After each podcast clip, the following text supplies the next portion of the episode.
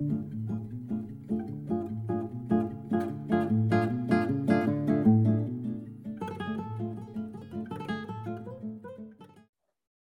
going on, everybody? Welcome to another five minutes with Sean, maybe 10 sit down edition. Yes, there have been a few sit downs, and yes, there are more to come.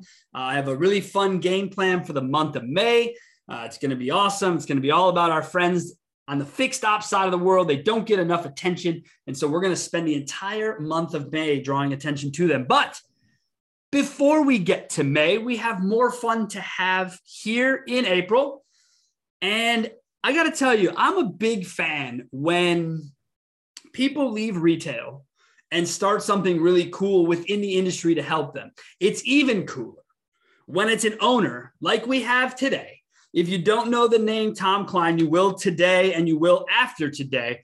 This man is a compliance junkie, former dealer, and really here to protect everyone's asses is the best way I can put it. Tom Klein, how you doing today, sir? I'm doing great, Sean. Thanks so much for having me. Oh, it's wonderful. I'm happy to have you. I think it's important. And, and again, as customary with the show this year, we I do not know what is about to happen. So, Tom, what is it that you, my friend, want to talk about today? I think uh, thanks. I think current events are always a good place to start. And April 1st, the Federal Trade Commission came out and fined Napleton Automotive $10 million. I'm not sure if you heard about that or not. Oh, sure. And what's interesting about the press release, I don't know anything about Napleton other than what I read. Uh, I'm not familiar myself with their operation, but the press release I thought was very interesting because the press release interviewed, actually interviewed a customer who said, uh, first of all, for those who don't know about Napleton, they were fined $10 million for two different reasons. One is that they were discriminating against um, a minority. And the second was that they were, uh, it was alleged that they were adding products into the customers' uh, payments without their knowledge and without their consent and things they didn't want. So, what was interesting in the press release is it showed that uh, they interviewed a customer who said they had uh, $4,000 additional products that were uh, stuffed into their payment. And I thought about that for a minute, Sean. And the thing that was particularly interesting about that is, you know, that that wasn't the first time he complained, right? I mean, he didn't just go directly to the FCC, uh, FTC, right? Yeah. So, so what that says to me is that they that Napleton, as big as they are, and I looked it up, they have 50 locations, 74 franchises, and we're just rated number 12 in automotive news for the biggest uh, group in the country. That's correct. So what that says to me is they don't have good customer processes where they have people on the back end after selling a car to fix problems and that was surprising to me, an organization that big. That was really surprising. Uh, it was also surprising uh, that they didn't have a basic process where the billing clerks before they put the before they build the deals they could do a basic check there should be in the deal there should be a buyer's order that matches an f&i menu which matches the retail installment sales contract. And that's a quick way to check to make sure that that product stuffing doesn't happen. And so it was interesting to me that an organization that big doesn't seem to have processes in place. And to in order to mitigate dealers to mitigate risk and stop problems before they happen, the first most important thing is they stop the problems, uh, which I call the two-legged problem, which are the customers and the employees because at a dealership, that's where 80% of the problems start. Man, Tom, this is a, this is a big unpack here. So yeah, the Napleton Group, obviously, you know, it's all alleged at this point. So I don't want to go, you know, on record as saying it's it's it's what's happened. However, um, I've been in the car business a long time, as have you, and none of this is surprising to me, unfortunately. um, a group this size, and, and I've had inner workings in their world. I know people in their world. They're got some stores here in the Midwest that I've been familiar with. Um, and the interactions typically are sort of, you know, less than satisfactory. Even from an exterior position of mine into the stores, you just don't get the feeling that everything is as maybe it should be or or could operate as efficiently as it does. And, and Tom, I think you know this as well as anybody that sheer size, right, of that group. You made mention of the numbers, right? 70 stores. You were a, you were a man who was running, you know, a store, maybe a multiple store deal, but it wasn't at that level, right? So you can only imagine how when it gets that big, it gets forgotten. I mean, you talk about basic processes.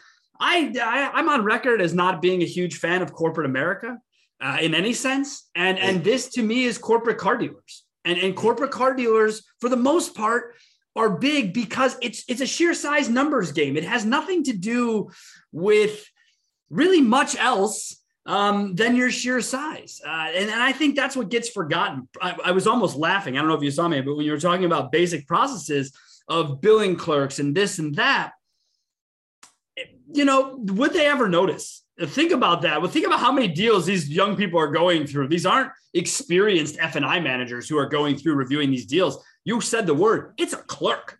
And so the process is there. I think the problem is the process isn't worth a shit. And I think that's where we really run into it. Is that do you find people think they have a process and upon further inspection, that process is yeah, but not very good? Is it is that also an issue? That is also an issue. I I have uh in my presentations, this is an oldie but a goodie, but you manage what you monitor, right? If you're not looking at it and you're not going back and you're not checking your processes and you're not having maybe someone from the outside take a look at what's going on in the store, then you really don't know if, if you don't have anybody who uh, who's looking at it. Tom, we built a whole business on the concept, man. I mean, it's you know our, that's what we do for digital marketing. We don't sell it. We just simply look at the data, and if the if it's important for owners to have a look at the data, then they'll always be a partner of ours because no one does what we do. However, if you're not a fan of the data and really could care less about it, then you're not a fit for my company. And I, I know that you're probably running into some of the same things with yourself. Is that right?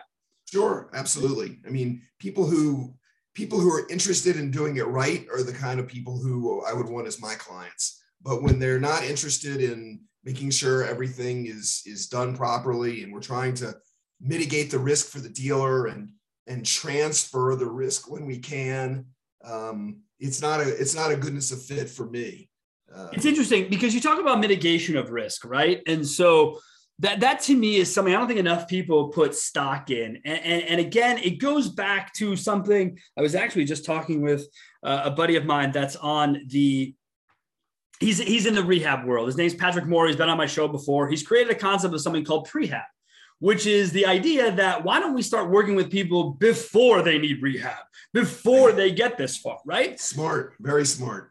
It's extremely smart. As a matter of fact, it's one of the most terrifying interviews I've ever done because the dude is so smart. When I when I when I wanted him on the show, I thought, do I really want to do this? Like this You're dude's a smart mind, guy, Sean. Don't you know what I mean? Yeah, smart. but his mind is like it goes in this crazy. And I kept up, I think, as best I could. But my point to, to everybody is that what he's talking about is what we need to be looking at for business, for human interaction, for all of it is what can we do before problems arise, Tom? And so I want to kind of dovetail this a little bit into what you do but if you were to look at your your business as it fits into today's world right. let's say you met napleton eight months ago is what you do a part of what you look at would they have i'm not going to say avoided $10 million because i don't believe this is a singular problem i don't think one i don't think one person's opinion could have brought about a fine I right. think one person's opinion brought about someone lifting up a rug and the whole fucking school of ants running out underneath it. But if they hired you eight months ago, Tom, would what you do in a snapshot have looked into these issues? So I'm gonna. I've got two answers to your question. The first is the press release said they did a that the Federal Trade Commission did a survey of their customers, and 83% of the customers alleged that they had products added to their to their uh, loans. Ah. 83%. And that's ah. right. That's right in the press release. I, you know, I'm only a student of what I read. I mean, as I said, I don't have personal knowledge, but that's incredible. 83%. Tom, even if you use the rule of lying by half, right? Which is the I, I put against my whole life. Anyone who tells me anything, I'm like, cool, let's assume you're lying by half. Is it still that cool? 40% is disturbing. It's disturbing. And it just, it really fucks all of us. You know, I, I just, it drives me insane when I see these articles and, and these, but it always typically revolves around big groups, man. And, and big groups are buying up the small guys, Tom. I mean, I think you know. and so yes. it's it's making it so much harder for guys who are in the middle to be showcased because they don't have the size, but they have the process, they have the people jamming products. Tom, what is this? 89, 1990? I mean, this is just it's disturbing, dude. It's yeah, it is. And and to answer your second question, so I have a 44 page literally checklist that I've developed over my 30 plus years in the business that goes systematically through where a dealership has the biggest exposure. And, and as I mentioned earlier, the ex- biggest exposure at a dealership is always problems with two legs, which is customers and employees. And then subsequent to that is the unbelievable array of rules and regulations. Uh, and recently, we're focusing on the new Gramm Leach Bliley regulations, which go into effect on December the 9th of this year. And it's a very difficult and cumbersome uh, set of new regulations that uh, came out in October of last year. Dealers have till December the 9th. But that's that's only you know one tiny part of all of the things that I look at. But I'll start at things like the IRS 8300 rule, which is the cash reporting rule. So, is the dealer filling out the form, or do they have a process to fill out the right form? The reason I start there, Sean, is because, and I haven't read this happening, but it's in the regulations that a dealer can get up to five years in jail and $5 million fine for willful noncompliance on, on that particular issue. So we start on things like that. We start on things like, um, and I find this a lot, so I, one of the first things I do is say to the dealer, I need you to do some math in your head. Take your land and building value, add that to your parts uh, value, your used car value, and then take a rough number of what you think your blue sky is worth. And at a single point store, that number runs anywhere from 15 to 25 million, depending on what kind of store it is, right? Toyotas are getting a 10 multiple right now, which is crazy, but that's but that's what they're getting. And then I and I pull out their insurance policy and we look at their insurance policy. And one example I can I can give you is one of my clients had a six million dollar policy. What that means is if there's a catastrophic accident, the parts truck runs into a school bus or something like that that there's only $6 million of coverage to cover that dealer. So they're exposed by 10 to 15 million dollars. They can lose their store over a catastrophic problem. So we start with really the most important things, which is let's make sure that you don't lose your store over something that you haven't thought of. So we do all kinds of what if scenarios and um, try to see how we can transfer some of the risk. So that's really what my job is. Because again, getting out in front of the risk is really, you know, what we're talking about here. And, and look, I mean, having been a former, you know, try to be dealer, buying into a process, seeing what it's all about, looking behind the curtain, you see exposure everywhere. Um, and and and you're right. I don't think there is anything worse than the two-legged kind. Um, and that's why I believe you you have to have this second level of, of outside eyes. And, and, and again, it is self-fulfilling because it's what I do. So I, I, I do obviously think it's important, but I think it's important from a marketing perspective, which has nothing to do with the millions of dollars that are at hand for catastrophes, etc. And so I think that dealers now, right now, right, we're in probably one of, I don't know, Tom, the highest tides. I mean, it's one of the highest tides I've ever seen in my Absolutely. 20 plus. So absolutely. So here we are, the highest tide, right? The old saying, pigs get fat, hogs get slaughtered. Well, we're on their way to the slaughterhouse, as far as I'm concerned, with the way a lot of people are acting. And I think that this whole thing with these bigger groups taking it is all part of that. I think it's all part of a well, while we can, let's do it. And, and I got to tell you, that whole thing sucks um, because there's no one coming to rescue you or the customer in 2436 when it's time to get out, or we look to cycle people out as the business turns over every three years. So I think that becomes difficult. It's not helping the namesake, right? As we've already talked about with dealers. Um, but but there's ways they can protect themselves and there's ways they can have process. Tom, what would be your let's just say someone didn't want to actually do business with you, but they wanted your advice on, well, Tom, how can I what can I do to set up the best thing in my store? Is it a compliance officer? Is it a clerk who does this?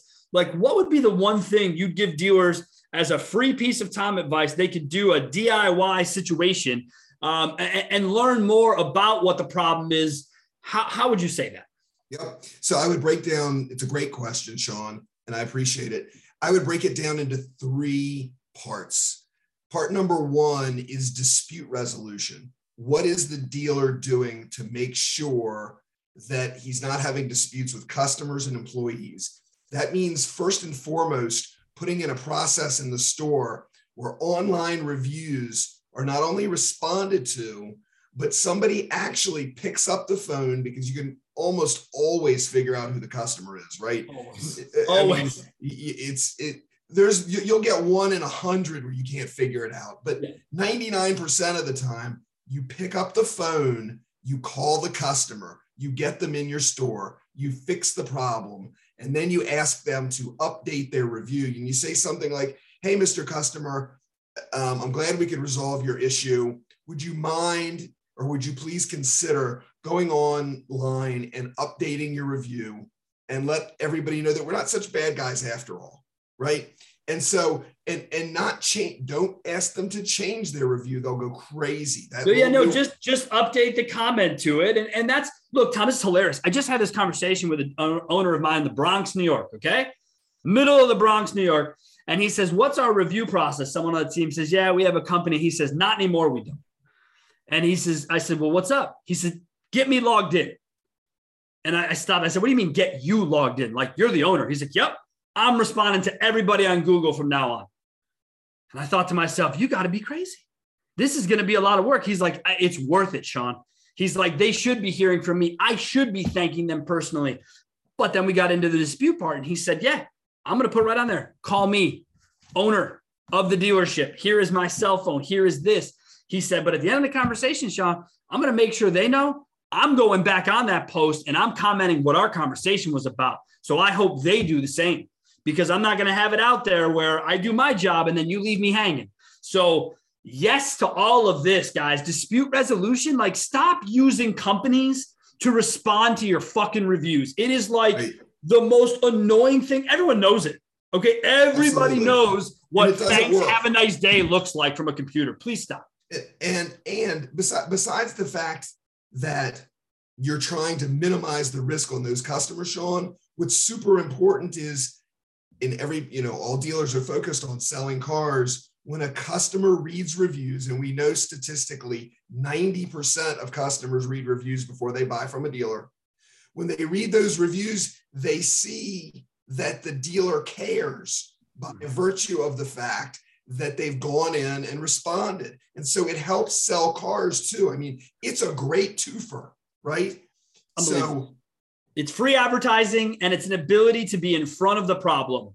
And guys, I'm not talking about these gate companies you you use that send out the survey of five stars to your customers and then they select. That is nothing.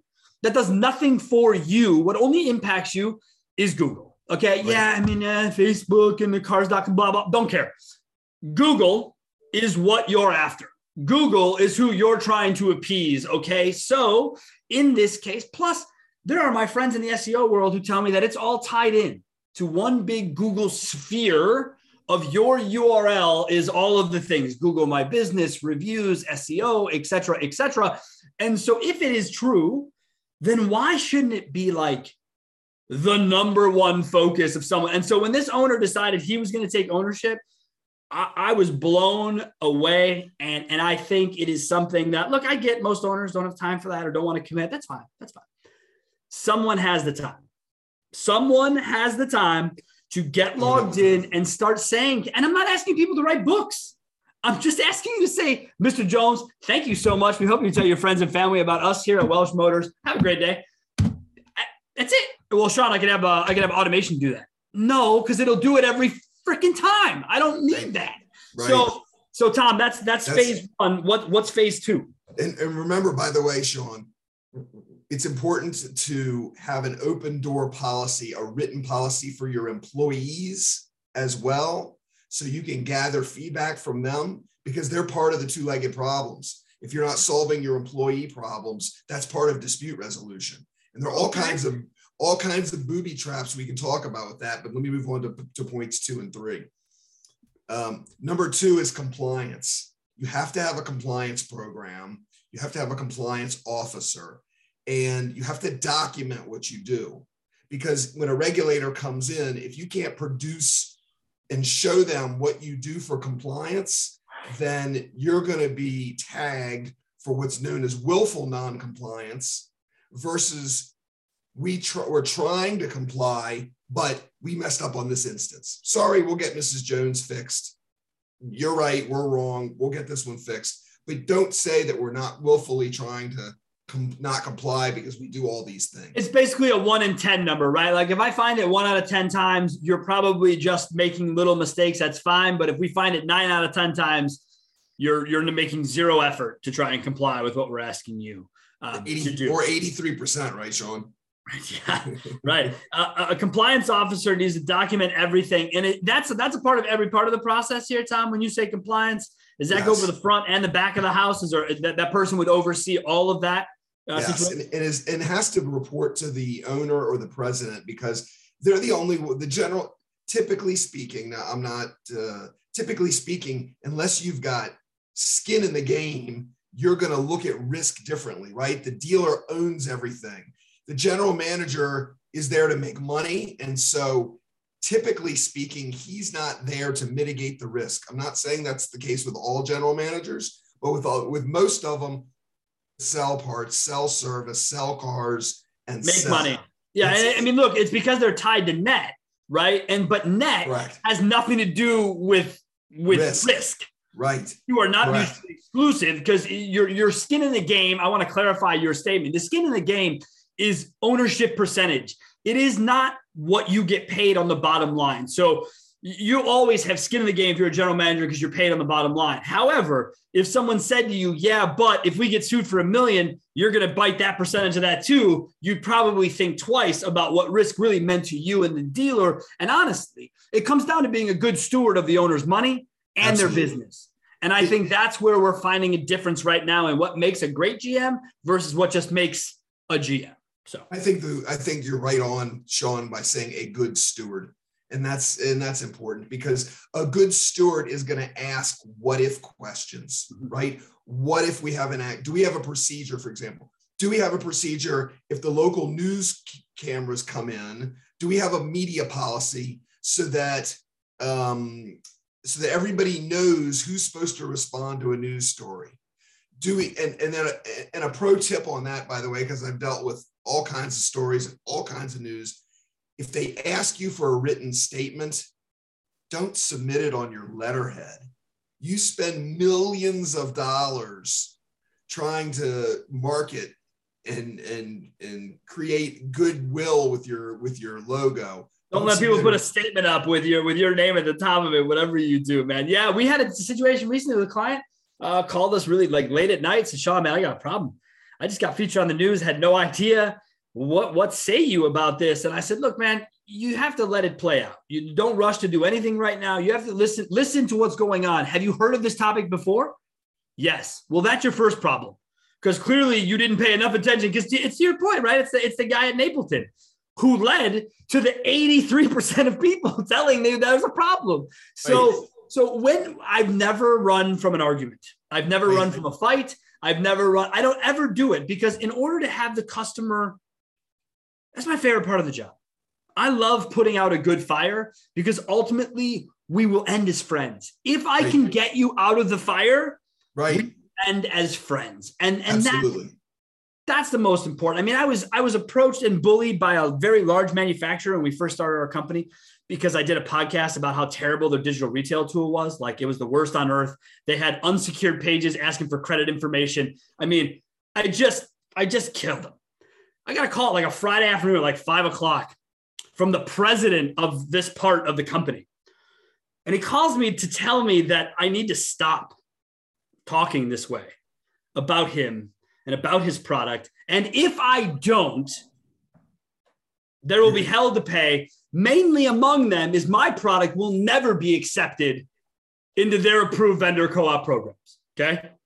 And I said, Well, what if I told you I didn't give a shit about you or your programs and all I care about is the honest truth? And if you ever call me like this again, I'm going to publish this phone call because I live in a one party state. Guess what? Already consented. So is this something you want to go live with? Tom, I shit you not. He hung up the phone. And there is nothing more enjoyable in my life than when you call me for a fight and you hang up the phone because ultimately you weren't ready. You thought you could come down, shake down the little guy. You're a billion dollar organization shaking down a guy who's been in business for 12 months and you want to do it. So when I approached my lawyer and I said, Hey, boss, I got this recording. I'm, let's do it. Absolutely not, Sean. Are you out of your fucking mind? We're not going to do this. You're going to get sued by these guys for defamation. I don't care if you do have it recorded. He went through an entire list of risk that I stopped and said, okay, I'm not going to do this. I'm going to delete the recording. I'll act like I never had it. And I'll just take solace in the fact that he hung up and he said, that's exactly what I need you to do. And I need this to stop. But without him, without my risk mitigation boss lawyer, who is expensive for a reason, I probably save myself millions of dollars in headache. Tom, would you would you think that would be fair to say? Yeah, and I think the interesting thing about that story is that deal to use a good analogy, when dealers see reviews, if they see them, and I've seen this happen multiple times, many times, they'll look at the review and they'll read it and they'll go, well, that's just a bunch of bull. They just dismiss it outright. Mm-hmm. And read those reviews because they will help you improve your business. If you're really listening to those reviews, for example, just a simple example, if you get three bad reviews about a salesman, it's probably time to counsel the salesman. He, he, right? I mean, so one bad review should at least ask you if he had a bad day, especially if he's never been on your radar.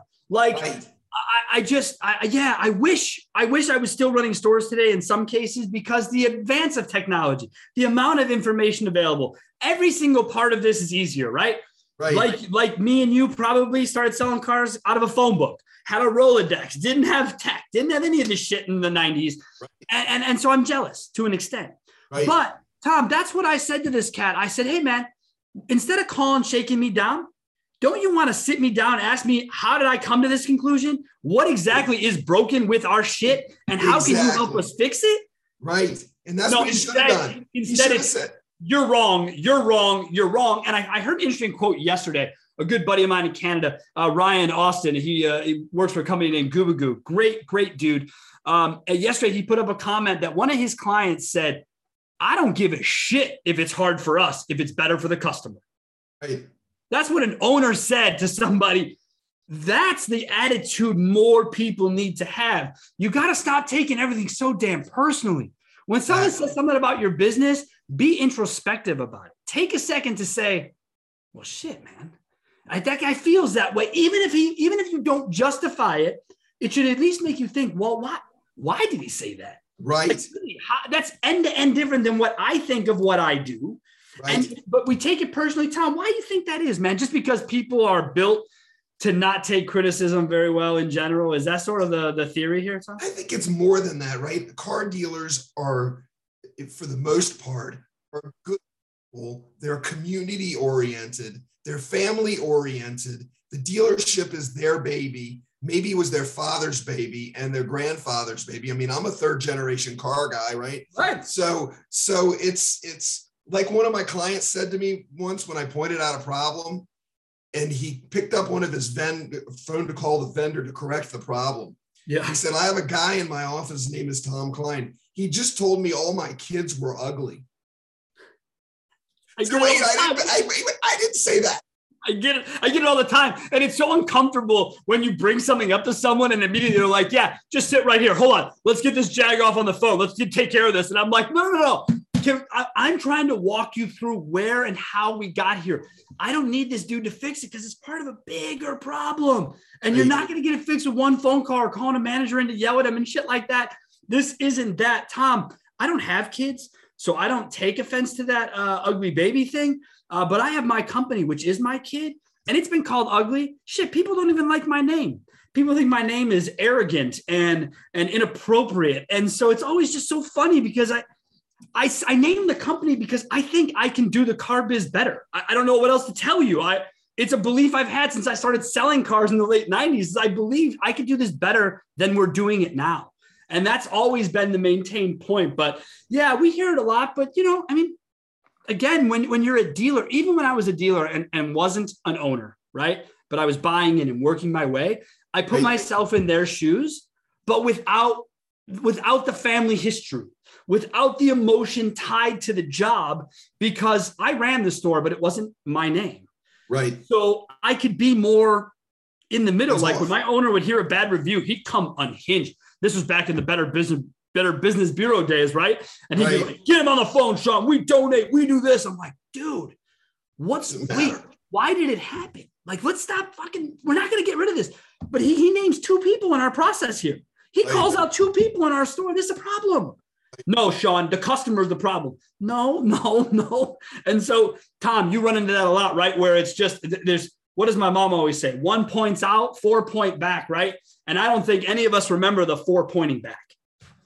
It's it, it is a problem, and it's and it's hard sometimes when somebody's calling your child ugly. You just have to take a breath and try to listen. And and and first thing I I tell someone is think about the motivation of the person telling you that. Do they have something to gain? Because if they don't have something to gain, or they're just trying to like with me, I'm just trying to tell them the truth and get to the bottom of the problem so we can work on another problem. Um, you know, it's it's why I'm going through it. So, all right, what's number three, Tom? Number three is risk transference. So, what training can you put in place? What procedures can you put in place? And what insurance policies could you buy in order to mitigate your risk. So, so employee training is super important. First of all, um, if the regulator walks in and you can show where they've signed off on regular training twice, at least twice a month, I would say once a month is okay, but twice a month is better. Where you every every twice a month you're spending 15 minutes. I'm not talking about hours worth of training, like 15 minutes. It can be at the sales meeting at, at an 845 before everybody hits the floor or whatever it is, a 15 minute topic and everybody signs it. That will show the regulators when they come in that look, we're trying, we work, look at all these laws we have to comply with, but we do training twice a month trying to make sure that our employees are are knowledgeable and understand what the what the issues are and we're sorry again about Mrs. Jones. We'll take care of Mrs. Jones and we'll do a retraining on that. But that also makes employees feel valued when you're spending the time and the effort to train them. They, they lap it up. Yeah, a part of the solution, right? I mean, anyone who, if you're trying to do something at your store as, as it relates to culture, which I know is a big buzzword, all these other things, you, you have to get everybody's buy-in to make that happen. In order to get buy-in they have to have an opinion. They have to be part of the process of, of building the widget whatever the widget might be. And i find that to be something that not enough people do. Um, it's interesting you know OSHA, right? For the back end, we got a ton of shit we got to follow up with, you know, and there's always the, you know, jokingly, but the, the Simpsons sign everywhere, right? Last time since an injury or whatever. Um, but but that stuff was updated. You could see it written. You could see that whole thing taking place in the back. In the front, the only real experience I ever had with compliance, Tom, is when I was in F and I, which was the worst nine months of my life. Uh, but actually, strike that corporate America for a car business was the worst 12 months of my life, but in, in retail, this is my worst nine. Um, and so here I am in the finance office, doing my deals, you know, etc. And then all of a sudden, this was 03 maybe. Uh, it came out where we want to record the F and I deal for, you know, backup. Right. And I, at first, I was like, dude, really? I got to hit a camera. I got to tell people. I got to sign shit. This is just more shit. Dude, if it didn't make every deal so easy to mitigate after the fact, it was the favorite thing in the world within two months because customers would come in, they'd be like, yeah, Sean, I didn't, I don't actually want this. Like, well, yeah, but you agreed to it. No, I didn't. Oh, no problem. Let me just go pull the tape. The what? Well, yeah, remember you signed off on recording that. As long as the tape says you didn't sign, I'll take it right off. It's no big deal. Yeah, I'm good. I'll talk to you later. Every single time somebody wanted to be pissed off, you said, no problem. Let's just go to the tape. And it would it would literally end everything. And it was something that compliance people Matt, the John Madden, the John Madden approach, right? Let's go to tape. That's it. That's it. Let's go to the tape. Let's see exactly what happened, and then we can make it right. Right. John, you said that you could do this. Ah, again, I, you know, let's go look. So yeah, man. I mean, that's the only compliance I really had on the front end. I don't feel like front end compliance is really ever discussed. It certainly never came up in a sales meeting. Let me use this as an example. This is going to be uh, for my clients their May training. Okay. And it's called Anatomy of a Lawsuit. And I pulled an actual lawsuit against a uh, against a dealership, and I'm going to go through the let's see is it what is it 15 14 pages long? 12 pages long. I'm going to go through with the salesmen the sales managers this lawsuit why it came up how it came about who dropped the ball. I mean it's all very clear when you read through it. And next time those guys are in front of a customer and think to themselves, I'm not going to deal with this problem. Maybe they think twice and maybe they say, I really do need to deal with this problem because that guy showed me what a lawsuit looks like and it isn't pretty. I mean, it's really time consuming and expensive and and, and multiple people can be named. You're not you, if you were a part of it, if you were the sales manager, if you were the if you were the mechanic, you can get named in this stuff, people. This is not like it's just your owner who is at risk. Yeah, more than likely the more the biggest of the risk, sure. But you as an individual human can always be included. And I think we think we're immune to it because we work for someone. And I recently had, had been approached by some folks who wanted to work with us and I had some questions about what they did and their history and who they worked for and how that would interact with what I do. So I approached my lawyer and said, "Hey, man, before I, you know, do this." My wife hates it because I get a bill from the lawyer like every week. She's like, Do you call him every week? I'm like, Absolutely, I call him every week. Because the second this mind thinks of something, before right, it puts right. it into action, right. that dude says it's okay. Right. Um, because it's, next week, uh, let's see, is it next week already? A Week or so? We're going to be doing our uh, nine years uh, business. Uh, May right? Nine years doing what we're doing. I got so much built up now. It's even more to protect it now than it was nine years ago. So, and my lawyer, I, I came to him with this thing, and he said, Sean, I would avoid this deal with like the plague. And I thought, man, there's good money to be had here. He said, Yeah. Is it as good as what this could amount to in a lawsuit? And he put it down in a figure. I said, Well, no. He said, then no. And so again, I, this is awesome. I, I, Tom, that is really cool that you're going to take people through the anatomy of a lawsuit to prove a point of, and again, all public record, right? So it's not like you have to be a PI to find what Tom's finding. He's he's right. using, he's using open source world to bring you free advice. Um, you pay for it, but it's free from where he found it. Um, Tom, what what brought you to that concept of, of of the lawsuit and and the training? Is it to like what really said to you this is important? Yeah. So, but before I, I want to answer that, but let me just say that your conversation with your lawyer one of the things that we talk about with risk transference, item number three here, is what instances would your insurance policy cover? So, you as the business guy, let's just say that whatever deal this you turned down, let's just say it went sideways. Before you said no to that piece of business, maybe there was insurance, maybe your policy covers that, maybe it doesn't but that's part of weighing the risk of being a business guy, right? And dealers are business guys. So they make risk decisions all day, every day. And so one of the things I want to make sure that I bring to the table for the dealer is yes, that may that deal may not be great.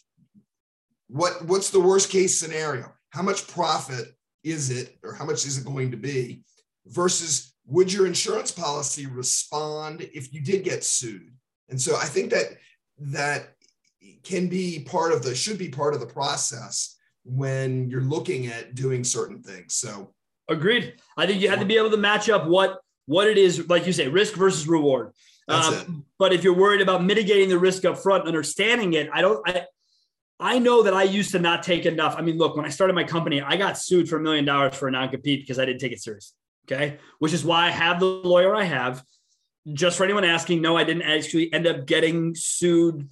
They didn't win. They actually lost because I live in a one party state for recording phone calls, and someone from their company tried to recruit me during a lawsuit once again, people know your risks, know what you're trying to do. And when you call someone who's in the middle of a lawsuit with your company, you cannot talk to them about a new job. And it immediately ended my lawsuit. It immediately ended everything. We had to come to an agreement of time and term where I had to stay away from people. And but here's the thing I was cavalier. I took the writing literally. And literally, the writing said, Tom, I cannot reach out to anyone that I had worked with at this group once I leave. I had phone records showing that I never once reached out to anyone about anything. It was all incoming calls. Didn't matter. Didn't matter. Now it became a gray area and all this other bullshit. And, and honestly, my lawyer tells me we probably would have stood a chance of winning, but it would have probably bankrupted me because we had to go to New Jersey. Lawyers don't just fly for free, people. So I mean, everything that would have taken place for weeks in New Jersey on my bill to fight someone to start a business um, it sucked. But what it taught me was two things. One, it kept me it kept me grounded and humbled, saying to myself, well, then how are we going to be quiet for 12 months while we let this whole thing expire and develop something great? It turned us from a training company into who we are today. And as a training company, I would not be celebrating nine years in business. There's just no way I would have never scaled it. I would have never had the patience to do what, frankly, a lot of people are doing. But data risk data knowledge and understanding, that is not something people spend time on. So we're thankful for it. I really am thankful for the opportunity to be sued, which I know does sound crazy to people. But because I knew the risk after I had my lawyer and what I could and could not do, I was able to move forward having that strength. Tom, when dealers sign up with you, is that something that they start to feel like, all right, I've got someone looking out for me or helping me understand so we can put a little bit of the uneasiness to rest. Is, is that fair? That's fair. I mean, I've had dealers tell me that having me on their side helps them sleep better at night. So because I'm, you know, I'm I'm trying to look out to make sure that all the what ifs don't happen. But if they do happen, we have a procedure or we have a conversation about what we would do about that. Yeah, younger version of me would have said, enough with the fear mongering, Tom. Enough of the what ifs. I'm going to be fine. Everything's fine. The 40 year old version of me says, we need to be talking what ifs about every single thing that you do. My wife hates it about me because she'll ask me a question and I'll come back with like 13 follow up questions for context because I feel like her question just isn't, it isn't black and white. It, and it always, she's always like, look, just say yes or no. Just say yes or no. And it's like, I can't do that I, because because what if this happens? Then my answer would be different. She's like, but that's not what's happening. Answer the goddamn question. And I, I struggle with it, Tom, because I become a such. I question everything. Right. I question that's, everything. That's so, great. That's that's great. I think it is. I think it. I don't know if my marriage would always agree with you, but yes, I, I, think for the most part, it is. It is really awesome. Tom, you've been gracious with your time, man. I truly appreciate it. As we wrap this whole thing up today, and you've already given dealers the the, the three steps to looking at things. Um, we've got our dispute resolution. We've got our compliance officer. We've got our risk transference. Those are huge things one lasting piece of advice, Tom, what would you give to dealers as it relates to just the general landscape of what they should be looking at moving forward? Yeah, it, I guess in addition to the what if, it's as fast as dealers move and as many businesses as they're running, right? They've got their parts business and their service business and their body shop and their F&I and they're used and they're new. All these disparate pieces it's very easy to move too fast.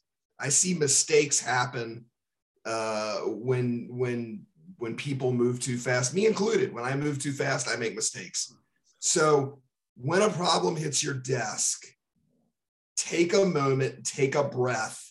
Don't feel like the, the, the problem has to be resolved right then and there. Some do.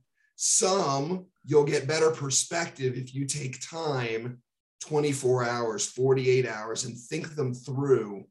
But I think dealers have a tendency because there are so many problems going on that they feel that they have to snap those resolutions out. And by doing that, I think they do themselves a disservice. And and it's hard to live with those problems that creates additional stress because you're not getting it off of you, right? Once you make the decision, the human nature is it's off of you and it's done and you're done with it. Yeah. Having having to live with it is is burdensome. But some problems are big enough that you have to live with them before you make those decisions. I, I could not agree more with you. I think that is a tremendous piece of advice, something that I have only become really aware of in myself getting better over the last couple of years. Um, during during the last five years, I'd say of business, ownership, two and a half of which has been pretty weird, right? Pretty weird. Um, the the idea of writing an email 14 times is something I've become very accustomed to. Um, I, I, read a text 10 times and, and, delete, delete, delete, answer, delete, delete, let it sit, come back, let it sit. It's really hard for me. It's it's just when I tell you that I live on this thing, I mean I live on this thing because I can give people the immediacy at which I myself want from everyone. The problem is very few people live at my level of immediacy. And I need to, it's not bringing, someone said to me the other day, Sean, you got to stop bringing your expectations down. No, no, no, you don't understand. My expectation unrealistic that sh- no one should actually be up against them. So what I really need to do is I need for myself, for myself, not always for people, but for myself, I need to drill down and be better about my response and my time. And it's hard to sit on an email for 24 hours when normally I'm just like boom, boom, boom, boom, boom, because you'll you're just gonna you're gonna respond differently. I guarantee you, if the next time you get in a frustrated situation, if you write the email, don't hit send, come back an hour later, you won't hit send. Absolutely, I almost guarantee. And and that and and the other part of that, which I think is super important, is if you have a problem, if you respond to it in a certain way, you can create an entire different problem, right? Unintended consequences is, is, is those unintended consequences can create a bigger problem. So, so be careful about those knee-jerk reactions. Go a little slower. Make sure you think through the unintended consequences um, because cover up is the cover up is worse than the crime right? Absolutely. Is that we take so much time and, and wanting to look, we're in the car business. Right. So we immediately have a wall. Okay. Anyone can say they don't, but you do. You're in the car business. You have a stigma. You have a, you have whatever happens, right? So we respond like we like we have to. We have to get out there. We have to tell people, yes, we're right. Yes, it, it, it doesn't have to be this way. It doesn't, you can be more thoughtful. As a matter of fact, typically, if you think through your reply and you answer in kind instead of in anger, you will get further. You will. I, I, can just assure you of it. So, people, I told you when we started this show that this man is a compliance junkie. I, I hope you all get it now. I hope after 35, 40 minutes of listening to Tom talk about what is important, I'm going to guess better than 50% of you do not do anything as it relates to what Tom is recommending. And he's given you three easy, right? dispute resolution, compliance officer, risk transference. That is free advice from Tom Klein. But Tom Klein, if people want to get paid advice from you, how can they find you? Uh, you can go to my website, bettervantagepoint.com. You can call my cell number, 757 434 7656, either one. He puts it right out there for you, folks. He's also on LinkedIn. You can find him there. Tom is, uh, is a great contributor to the platform. So, uh, anything else you guys need from Tom, you should reach out directly to him. He can help you. Tom, thank you so much for your time today, man. You have been a tremendous bringing up such a valuable topic. Thank you for having me, Sean. It was fun. I appreciate it. It's really awesome. Folks, thank you guys so much. Uh, enjoy the rest of your week, and we'll see you again. Thank you so much.